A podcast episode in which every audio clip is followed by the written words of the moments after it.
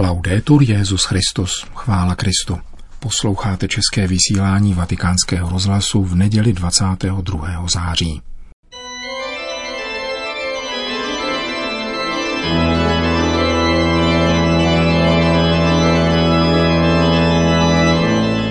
Církev a svět, náš nedělní komentář.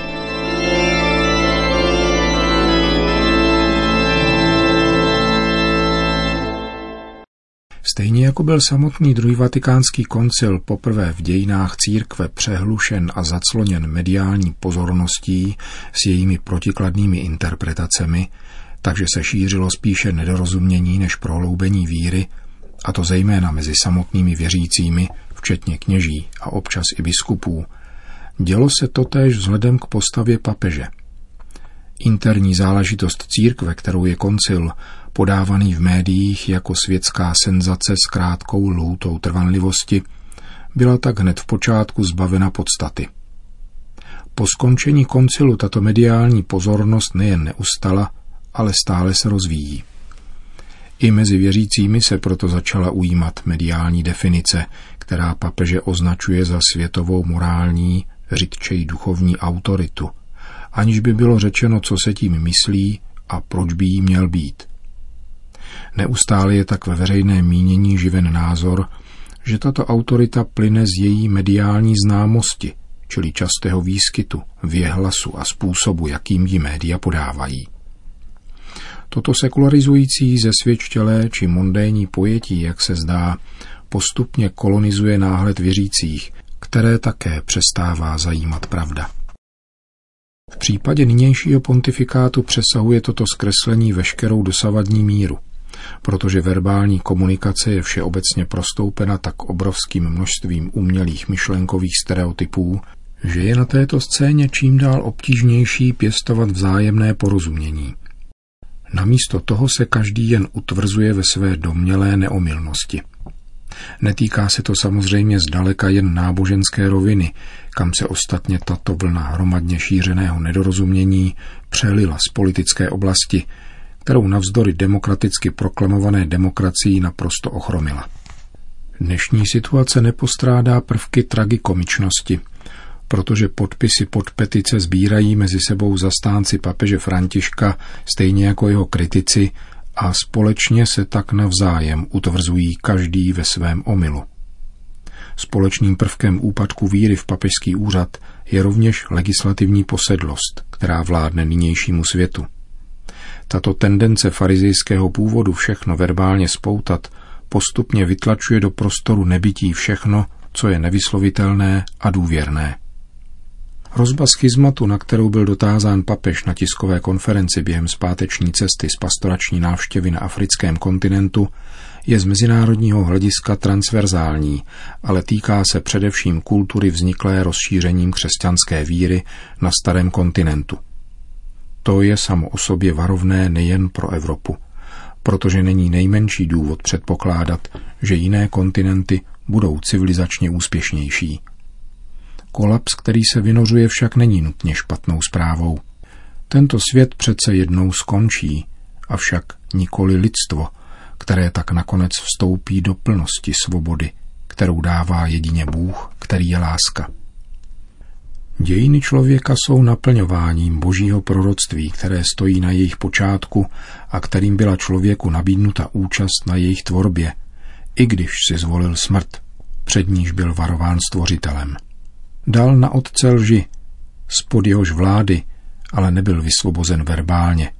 A už vůbec to nedokáže svými vlastními silami ani za pomoci OSN.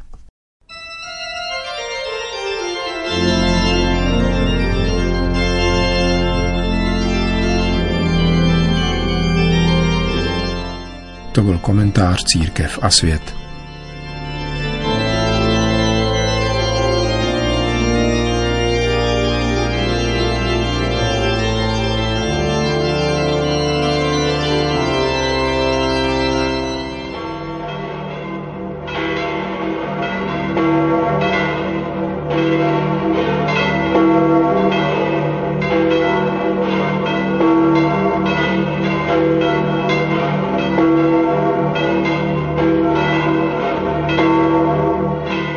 Na svatopetrském náměstí se i přes vytrvalý déšť shromáždilo předpolednem několik tisíc lidí, aby si vyslechli pravidelnou promluvu Petrova nástupce před mariánskou modlitbou Anděl Páně.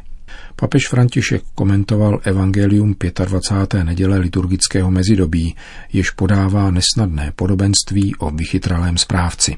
Cari fratelli e sorelle, buongiorno. Drazí bratři a sestry, dobrý den. La parabola contenuta nel Vangelo di questa domenica ha come protagonista un amministratore furbo e disonesto Podobenství, jež podává evangelium této neděle, má jako hlavní postavu chytrého a nepoctivého správce, obviněného, že spronevěřuje majetek bohatého zaměstnavatele, který ho chce propustit. Za této nesnadné situace nesvaluje vinu na jiného, neospravedlňuje se ani neklesá na mysli a aby si zajistil klidnou budoucnost, najde východisko z nouze. Nejprve reaguje přímým uznáním svých omezení – Kopat nemohu, žebrat se stydím. Potom vychytralým počínáním okrade naposled svého zaměstnavatele. Zavolá si jeho dlužníky a snižuje jejich dluhy vůči svému zaměstnavateli, aby si z nich učinil přátele, kteří by mu to potom oplatili. Znamená to dělat si přátele korupcí, obdržet přízeň korupcí, jak je to bohužel dnes obvyklé. Gesù presenta questo esempio non certo per esortare alla disonestà, ma alla scaltrezza. Infatti sottolinea, il padrone lodò quell'amministratore disonesto perché aveva agito con scaltrezza. Ježíš podává tento příklad zajisté ne proto, aby vybízel k nepoctivosti, nýbrž k prozíravosti. Podtrhuje totiž, že pán pochválil nepoctivého správce, že jednal prozíravě – to znamená smíšením inteligence a chytrosti, jež umožní překonat obtížné momenty. Výkladovým klíčem tohoto příběhu je Ježíšova pobídka, kterou podobenství končí. Získávejte si přátele z nespravedlivého mamonu, abyste, až ho nebude, byli přijati do příbytků věčných. Vypadá to poněkud zmateně, ale není. Nespravedlivý mamon jsou peníze – nazývané rovněž ďáblovi výkaly, i majetek všeobecně. La ricchezza può spingere a erigere muri, creare divisioni e discriminazioni. Gesù al contrario invita i suoi discepoli ad invertire la rota. Bohatství může podněcovat ke stavění zdí, k rozdělování a diskriminaci. Ježíš však své učedníky vybízí, aby se vydali opačným směrem. Získávejte si přátele z nespravedlivého bohatství. Nabádá je, aby proměnili majetek a bohatství na vztahy, protože lidé mají větší hodnotu než věci a jsou cenější než vlastněné bohatství. V životě totiž přináší plody nikoli ten, kdo má velké bohatství, nýbrž ten, kdo vytváří a udržuje hodně vztahů, pout a přátelství pomocí rozmanitého majetku, čili různých darů darovaných Bohem. Ježíš ukazuje také poslední účel své pobídky. Získávejte si přátele z nespravedlivého bohatství, abyste byli přijati, řecký text praví doslova, aby vás přijali do příbytků věčných. V ráji, pokud dokážeme toto bohatství proměnit na nástroje bratrství a solidarity, nás přijme nejenom Bůh, ale také ti, se kterými jsme se rozdělili dobrým spravováním toho, co nám vložil do rukou Pán. Fratelli e sorelle, questa pagina evangelica fa risuonare in noi l'interrogativo dell'amministratore disonesto cacciato dal padrone. Bratři a sestry, toto evangelium v nás rozeznívá otázku, kterou si položil nepoctivý správce, propuštěný zaměstnavatelem. Co si počnu? Tváří v tvář našim nedostatkům a selháním nás Ježíš ujišťuje, že stále máme čas ozdravit dobrem spáchané zlo. Kdo způsobil slzy, ať někoho potěší. Kdo nedovoleně bral, ať daruje tomu, kdo je v nouzi. Budeme-li si takto počínat, pochválí nás pán, že jsme jednali prozíravě, tedy moudře, jako ten, kdo se považuje za božího syna a dává se v šanc pro boží království. La Vergine Santa ci aiuti ad essere scaltri nell'assicurarci non il successo mondano, Nejsvětější Pana, ať nám pomáhá být prozíravými v zajišťování se nikoli světským úspěchem, nýbrž životem věčným, aby ti, kterým jsme pomohli v jejich nouzi, mohli ve chvíli posledního soudu dosvědčit, že jsme v nich objevili Pána a sloužili mu. E to byla promluva papeže Františka před mariánskou modlitbou Anděl Páně. Po ní ještě dodal.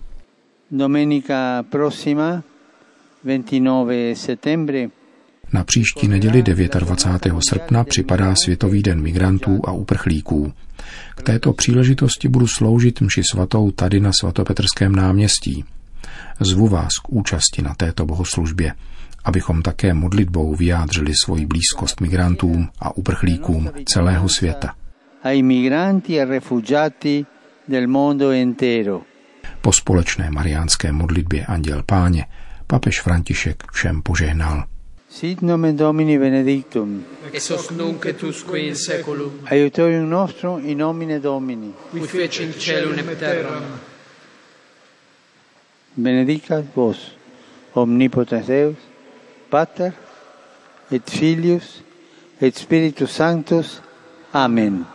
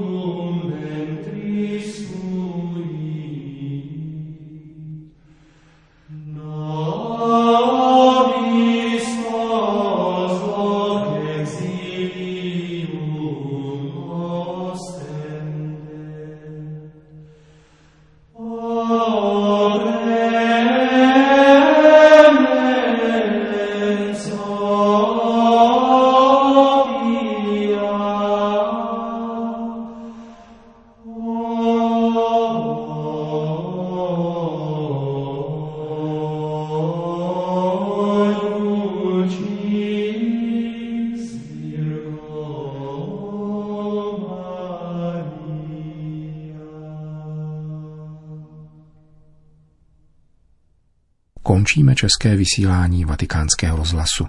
Chvála Kristu. Laudetur Jezus Christus.